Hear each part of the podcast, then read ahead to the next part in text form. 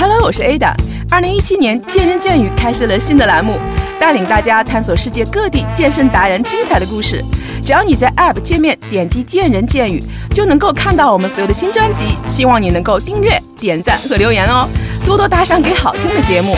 栏目现在征集有故事、好玩、愿意分享的小伙伴，添加我的微信号 ada 二六幺幺，期待你的加入，拉你入群，和我们一起周游世界，体验不同人生。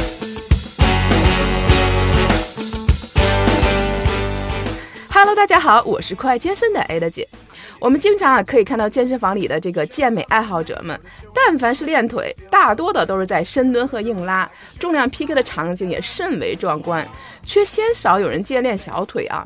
缺乏小腿的练习，不仅影响我们下肢整体线条的美观，还会某种程度上影响深蹲能力的发展，直接导致腿部训练出现的瓶颈。所以今天呢，我们的话题就是针对小腿的训练。请到了我们圈内的这个权威专家教练啊，做客我们的节目。首先呢，还是请我们今天的嘉宾跟大家打个招呼吧。Hello，大家好，我是景浩，非常欢迎来到今天我们的节目，一起跟大家分享我的健身心得。嗯，欢迎景浩啊！景浩是我的一个本家，我刚才在录节目之前还跟他说说，这约你一趟太不容易了，因为约了一个多月，两个月。对，应该好几个月了，对。对，因为他平时也是工作比较忙，然后经常也会有一些培训啊，因为也是呃圈内的一个导师啊。今儿也是跟景浩来想跟聊聊这个小腿啊，小腿的训练。呃，所以说，哎，景浩能不能先跟我们聊聊，就像我开头讲的这个小腿训练的这个重要性，为什么它？呃，容易被大家忽视，总看人练深蹲，我还真很少有人去 看练小腿。呃，其实呢，不要说小腿，其实在更多数的非专业的训练当中呢，更多的人连大腿的股四和腘绳肌呢都不引起重视。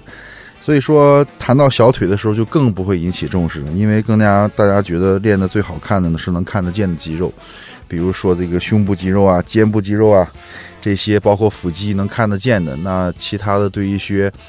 怎么讲？专业一些的这个训练来讲的话，一定不会引起重视。那么，在于小腿这一块训练的话，哪怕升级到国内的一些专业的选手，他们都会把这一块的肌肉呢和训练呢给省去。其实这个是一个非常常见、普遍的这么一个现象。嗯。那所以说，这个景浩也说了，那为什么我们小腿它为什么它那么重要呢？它真的是会，比如说练到一定程度，它会成我们的一个短板，会对我们的这个整个训练的一个提升会有很大的影响。实际上是什么？实际上它是很重要的。对，其实呢，呃，大家要清楚，训练呢，从训练学和人体解剖的整体功能来看呢。小腿呢，它会，嗯，包括股四头肌、大腿呢，它起到一个连接脚趾与上身的这么一个纽带的作用。也就是说，我们一切的上肢训练呢，包括你想达到了一定的高度，那么其实整个力呢是从足部开始升起来的。其实关于脚趾的功能，包括这个足弓的。一些功能，它都会影响整个甚至上身的训练。然而，更多的人呢，其实对训练学和解剖整体呢，不是特别的了解。那其实你当你这个忽略小腿训练的时候呢，你会有一些从脚下的力呢传不到上身。比如说，我们很多女性喜欢锻炼臀部，嗯，希望让臀部呢啊更加的滚翘一些，但是她们不清楚。那么其实你的从足弓到脚趾头，包括大脚趾，它的抓力啊，它的抓地，它的它的使的力量，都会调动的每一个肌纤维呢和运动神经呢，会调动就是和充分的让臀部的肌肉去收缩。然而呢，呃，小腿在这个当中就会起到这个连接稳定的这么一个效果。那么，如果你刚从脚上开始就开始断掉了这个力，其实到后来的时候，你练任何的部位，到后来都会达到一个瓶颈，甚至练了很多没有效果，是这么一个原理。而且呢，当你缺乏小腿训练的时候呢，呃，其实还会给你带来很多的其他部位肌肉的代偿、劳损，以及增加受伤的可能性。嗯，刚才听的这个景浩景老师讲解啊，我觉得呃有一点我是听明白了，就是我们实际在整个的健身运动当运动当中，人类是一个整体，对，它不是说比如说我练臀，我就练臀就可以了，对，啊，比如说我练大腿，我就练大腿可以了，不是的，它是一个很精密的一个连接性的一个机器，每一个关节就从你的脚趾，刚才景浩都说从脚趾，因为我知道高手都已经从脚趾、脚背和整个脚踝啊，对，都要用上力，它是从这个呃底下向下面传导一个一个传导力一个链接。那如果你忽视了小腿，可能你中间等于断掉了这一块儿。对，实际上你不可能很好的把这个力的传达到你想呃，尤其是下半身啊，传达到你想练的这个目标肌肉群。所以小腿虽然是挺小的，因为大家为什么像景浩说，大家很少看小腿啊，都看这个臀呀、大腿啊、胸大肌，好像很少去看，所以说它容易容易被大家忽略。因为我觉得小腿好像就那么一块肌肉，你能不能给大家先普及一下这个小腿上练的是是什么肌肉？它叫、嗯叫什么呢？好的，嗯那对于小腿这块肌肉呢，其实它包含着最主要的肌肉群有什么呢？嗯嗯，在后侧呢，一个是小腿的这个三头肌，啊，我们叫做腓肠肌。那么在腓肠肌的深层呢，还有一个叫做比目鱼肌的啊，这是后面的主要的两块肌肉。那么在小腿的前面胫骨啊的位置，我们还有个叫做胫骨前肌。啊，然后当然呢，那个小腿的侧面，像这个腓骨长肌，还有其他的一些稳定的肌肉也非常的重要。但是，一般来说，进行小腿训练的时候，我们最多所说的就是腓肠肌、比目鱼肌和胫骨前肌的这些训练啊，就是每一个肌肉群都是很重要。然后呢，在这里刚才再补充一下，很多人为什么去嗯忽略这个方面的训练？因为大家有一些呃，尤其是女性女孩哈。对于健身和训练呢，有很多的一些误导嗯啊，觉得说这个腿呢会越练越粗壮啊，会越练让自己的小腿越粗，所以很多人去逃避这个训练。在这里跟大家去分享呢，其实，呃，无论你是专业的训练还是普通的训练爱好者，呃，不要考虑那么多啊。其实这个小腿的训练是非常非常重要的，是不可以被忽略的。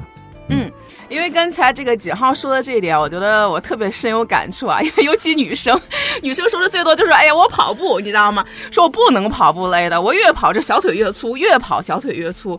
实际上，这个在这个跑步运动当中，可能小腿参与的还是比较多的啊，因为大家感觉好像一直跑跑跑，脚掌、小腿啊发力，尤其可能短跑，我感觉像爆发力啊。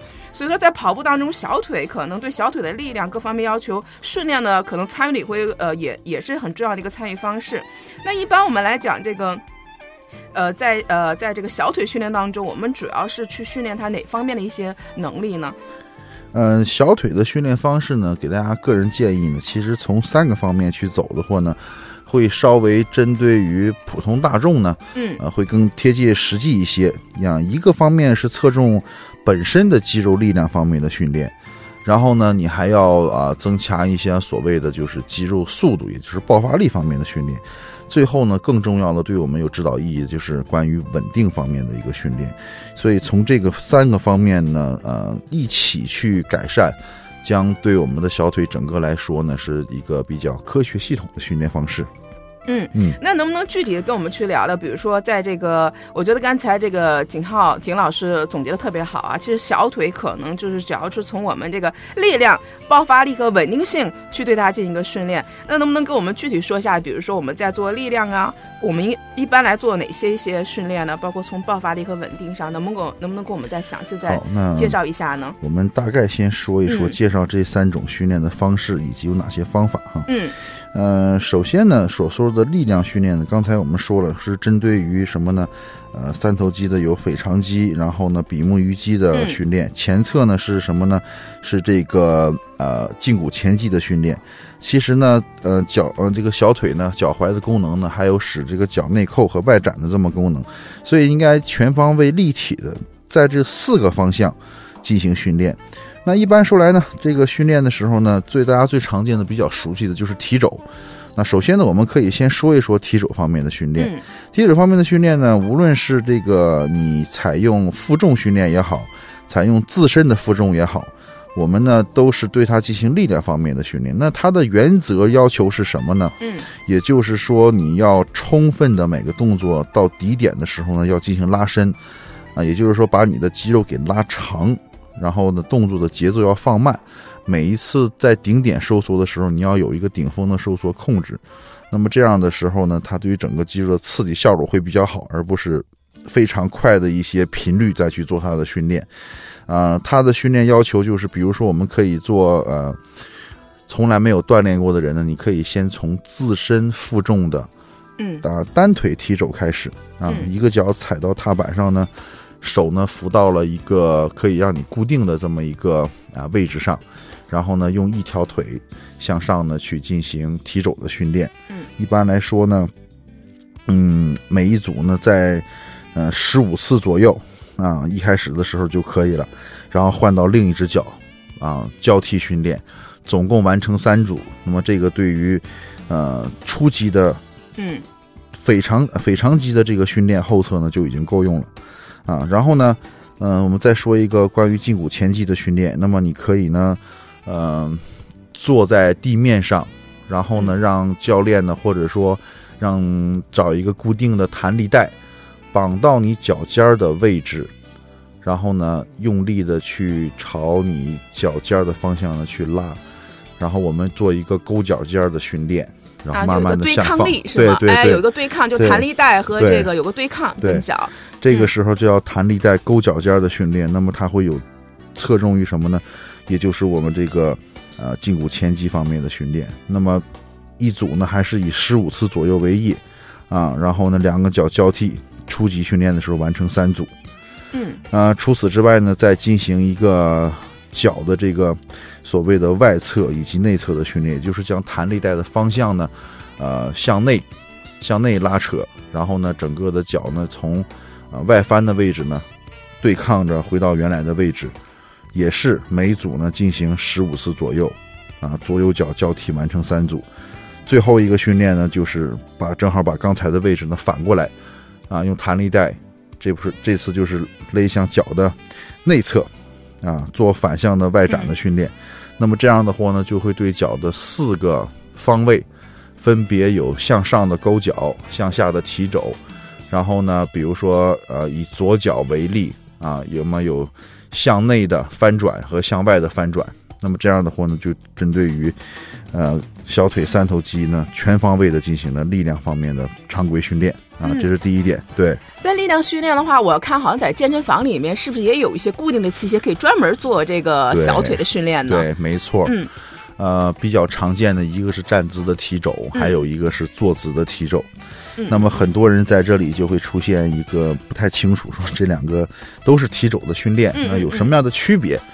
嗯、实际上从解剖的功能来说呢，简单的给大家可以通俗易懂的理解为，当你进行屈膝位的提肘，也就是坐姿提肘的时候呢，它会更加侧重于我们小腿肌肉深层的比目鱼肌的训练。而当我们采取啊、这个膝盖接近伸直的这个状态，无论你是坐姿、站姿所做的一切的踢肘，它都会侧重于什么呢？侧重于你小腿三头肌，就是腓肠肌的训练啊。那么这两个训练深层和表层呢，都非常的重要啊。我们最丑最容易忽略的就是反而是坐姿的这个嗯提肘的训练，因为很多健身房的器械呢也不够专业，不是很全。那么更多的人呢就只知道其中的一种。如果你单纯的只对这个小腿三头肌、腓肠肌进行训练的话呢，你的整个训练呢将会缺失一环，而且呢效果会打岔。嗯，所以的话，一定要把坐姿的提肘加到上面。如果没有这个器械的话，你可以用，呃，让人坐到你的膝盖上啊，或者是放一些哑铃片，呃，杠铃片、哑铃这些去做这个坐姿的提肘训练，就可以完全达到这样的效果。嗯，那一般来讲，咱们小腿的训练，咱们呃一般是这种小重量多次数做到力竭这种为好呢，还是说这个大重量，然后那个去增加做，是哪种方式会更好一些呢？呃，其实呢，这个小腿呢，它更多的是一个耐力的肌群，因为每天你走路、做所有运动的时候，它都要运动到小腿。那这块肌肉群呢，相对于来说，红肌的参与率会更多，它更耐抗疲劳。因此呢，嗯，用传统的稍微沉一点的重量去做这个训练呢，据我多年的研究以及对会员的这些实践总结，效果真的不是特别的好，而且嗯还有很多的女会员呢，嗯、无论你怎么样跟她说，她还是认为会容易让怎么样小腿去变粗。所以我给大家的建议就是，啊、高次数短间歇。每次呢，让肌肉呢就产生这种非常有燃点的感觉去坚持，那么这个效果反而会更好。然后每次训练后呢，要进行必要的拉伸，肯定是必不可少的，嗯组间之间。对，那这个实际上刚才景浩说，我们在做小腿呃力量训练的时候，还是以这个耐力来去去去训练它啊，更多就在这个对更多是是这样的。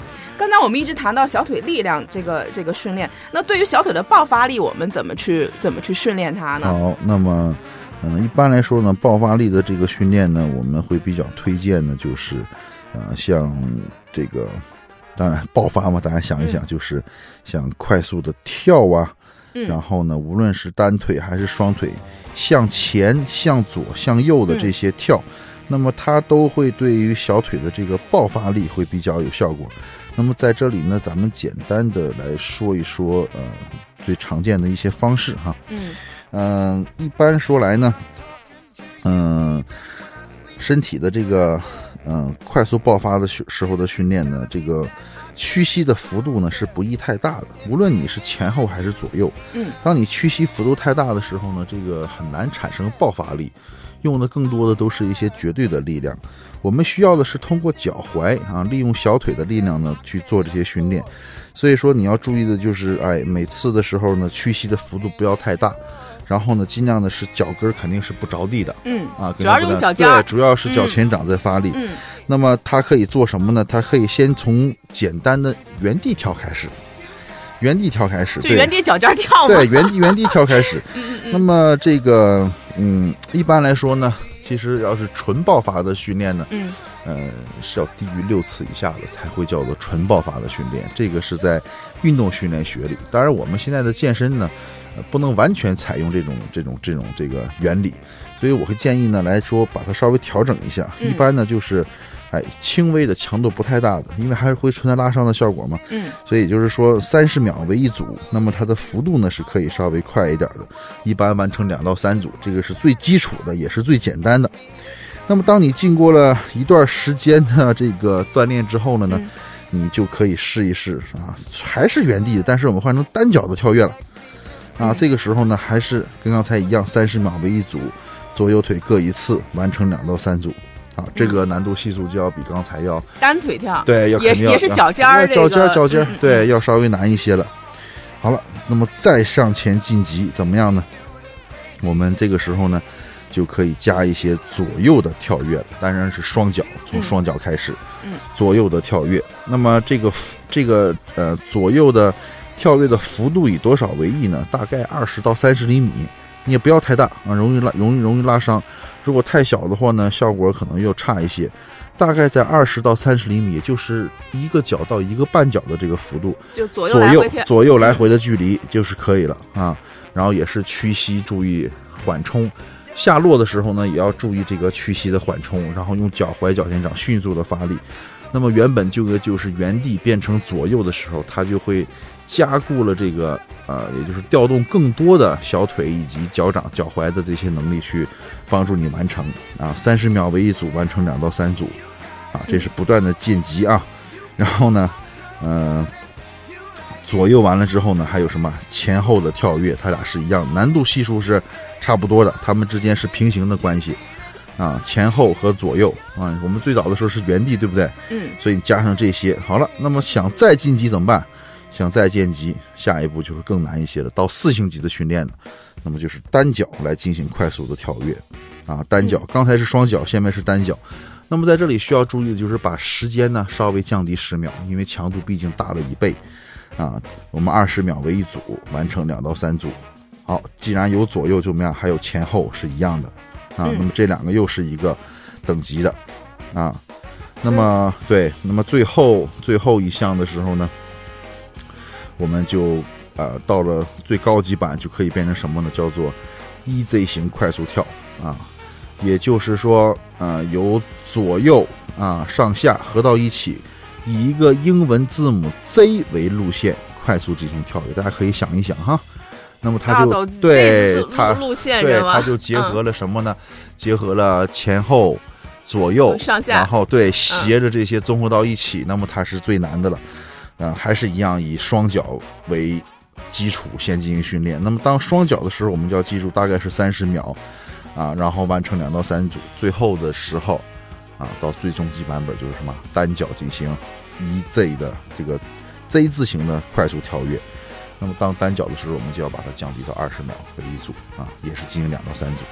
那么刚才讲的这些这个 一系列的方式方法，大家可以借鉴。有的时候不一定能听得懂啊，不一定能全部记下来。总之，你要是记住记住，它这就是一个灵活度的训练，灵活度的训练，它就会增加小腿以爆发为主的啊，跟纯力量不太一样的这个训练。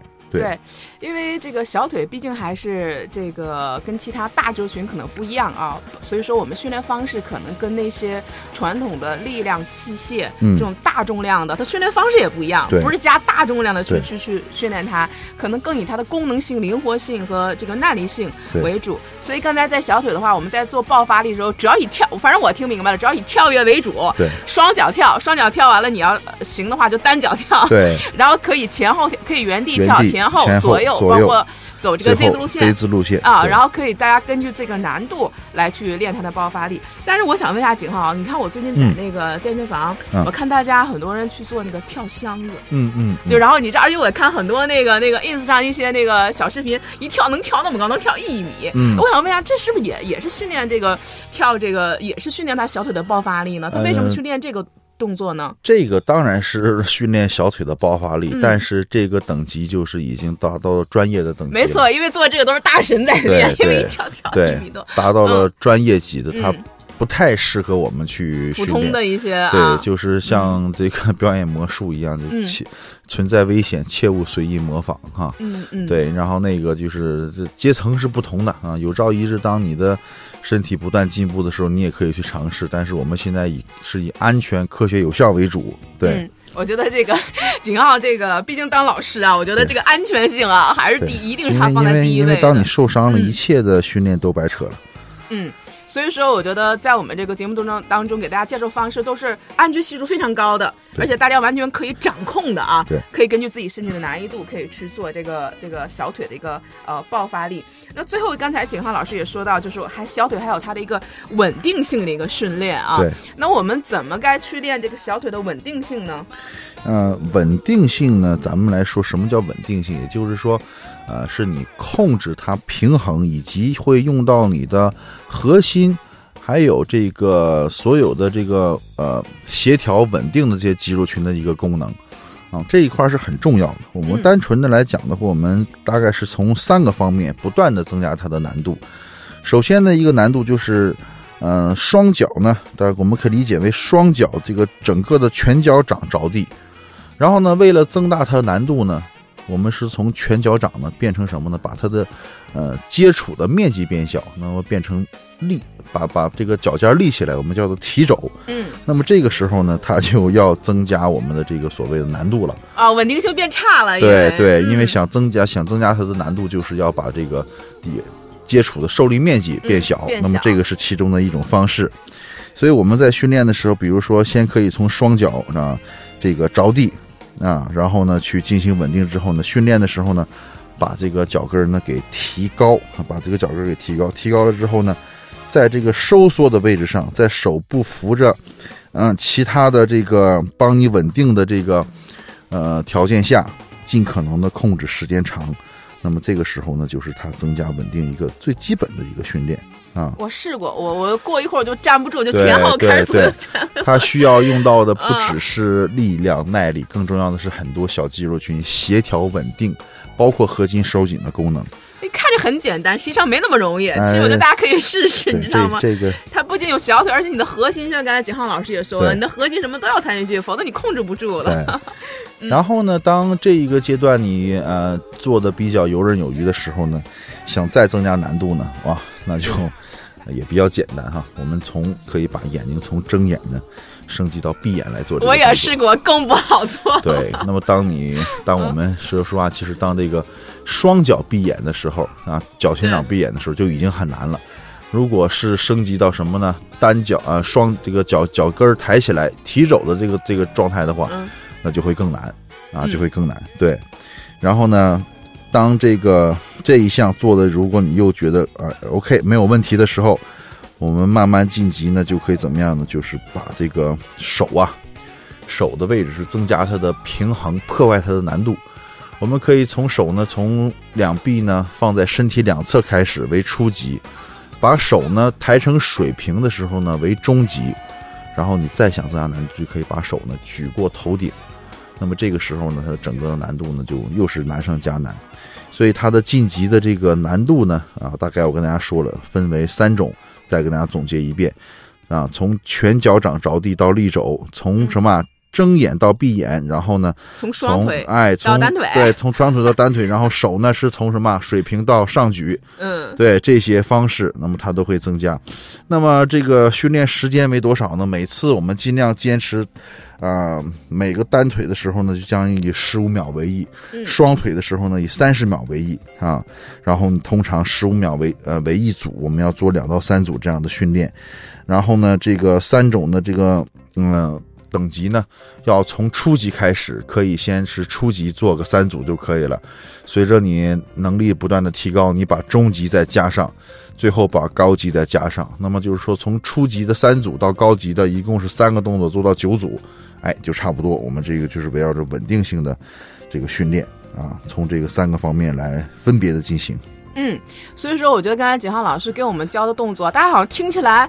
好像很轻松，因为没有任何重量，你发现了吗？不像以前我们说练这个呃划船的深蹲硬拉，好像都是各种重量啊，然后各种这个训练方式的一些什么金字塔呀，什么各种啊。对。大家好像听起来，我们今天在做小腿的时候，除了这个做力量的时候有点重量以外，其他好像全是自重。对。是吧？对。啊，所以说大家听起来很简单，但实际上做起来一点都不简单。对。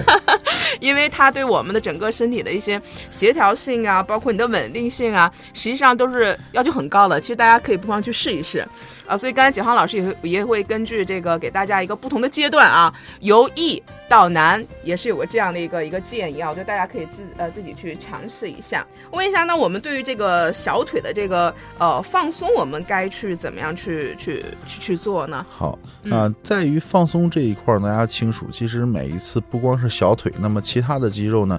呃，对于放松这一块呢也是非常重要。其实你练的越多呢，越需要进行调理，才可以进行下一次的训练。嗯，因为我们训练的原理呢，就是让肌肉呢拉伸啊，充分的收缩，那么之后呢，将它进行呃细微的破坏，再得到修复和增长。呃，当你的肌肉如果过紧的时候，那么当它承受力量的时候，就很容易造成局部的肌肉呢过紧，而承受不到力量。所以这个时候，你如果当这个肌肉出现了这种肌肉功能方面的障碍，你怎么样去训练和增加强度，效果都是微乎其微的，啊，而且肌肉在整体上看起来呢也会不成流线型，因此呢，我们呢在这个这个放松过程阶段呢是非常的重要。我个人建议呢，在小腿，因为它是这个以红肌啊增加耐力为主的训练呢，组间的时候呢少做拉伸啊，跟其他的肌肉群不太一样。因为当你拉伸的时候，就很容易造成训练效果的折扣。但是你在训练以后呢，要进行拉伸，那么我们可以围绕着什么呢？啊，正常的就是肌肉功能相反的这个原理啊，你是提肘，那么就反向的进行拉伸。一般来说，我们要保证至少在二十到三十秒为一组，嗯，啊，将你的小腿拉伸的时候达到最大的这个强度，要停住二十到三十秒，啊，不建议采用弹震式的拉伸，啊，因为肌肉它里面有肌小肌和肌缩，那么肌缩当突然出现这种弹震式的这个拉伸的时候呢，其实肌肉是一个自我保护的状态，反而它的效果是不是很好的？所以静力的拉伸，每次呢保证啊在二十到三十秒，一般来说至少要进行三次以上的拉啊的的的拉伸，啊每个腿进行三次以上的拉伸才会有很好的训练效果。除此之外呢，我还会比较建议呢，就是如果你的时间允许，嗯啊将用这个泡沫轴啊进行自身自重的这个感压之后。然后再进行拉伸，它是一个非常完美的结合。因为有的时候，当你的训练强度大，包括每天总在运动的时候呢，小腿承受的这个训练的负荷是特别强的。光靠拉伸，有的时候效果不够深刻。那么你把泡沫轴加到这个恢复的体系里，再与拉伸相结合，效果是事半功倍的。对，所以说还是说把这个，如果大家时间允许的话，还是把这个泡沫轴和这个拉伸结合起来，对哎，是一个比较完美的结合，对对小腿的一个放松。一般这个小腿，我们这个它属于小肌肉群，咱们应该是训练这个频率和这个和注意的事项需要注意哪些呢？嗯，小腿呢虽然是一个小肌肉群，但是它是全身最抗造的肌肉之一。嗯啊，那一般说来的话，当然抗造你也不不能练得太多哈。呃，一般来说，如果你不是以健美训练为目的，而是以提高功能训练为目的的，我建议一周两次大概就足够。啊，每次的训练时间其实用不了多长，如果你的强度够用的话，每次大概啊五分钟不超过十分钟就是可以完成的，因为它的组间歇会比较短。嗯但是你要承受的就是呃那种燃烧的那种那种感觉，你要达到那种刺激量才会有很好的效果啊。很多人就不明白什么叫做负荷啊，很多人明白就是什么叫做强度。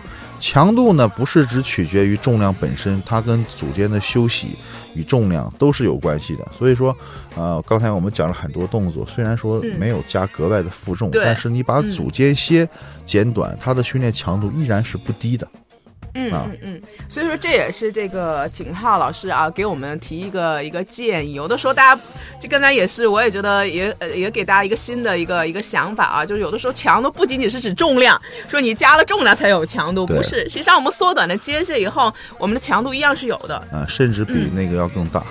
嗯。那那个最后啊，我也是想请这个景浩老师，我也知道景浩老师你平时也是自己有一些呃授课呀，包括也嗯自己会有一些写一些东西啊。对那大家怎么样可以去能够去联系到你？比如说你们有一些什么呃公众号呀、微博呀，或者一些什么样的一个微信，可以让大家有更多的一些机会能够去请教你，或跟你去有个这样的一个沟通呢？对，因为我在国内呢，除了是呃健美运动员以外呢，其实我更多的身份呢就是教练的导师。那么现在的呃健美运动、健身运动呢，跟十几年前、二十年前已经截然不同了。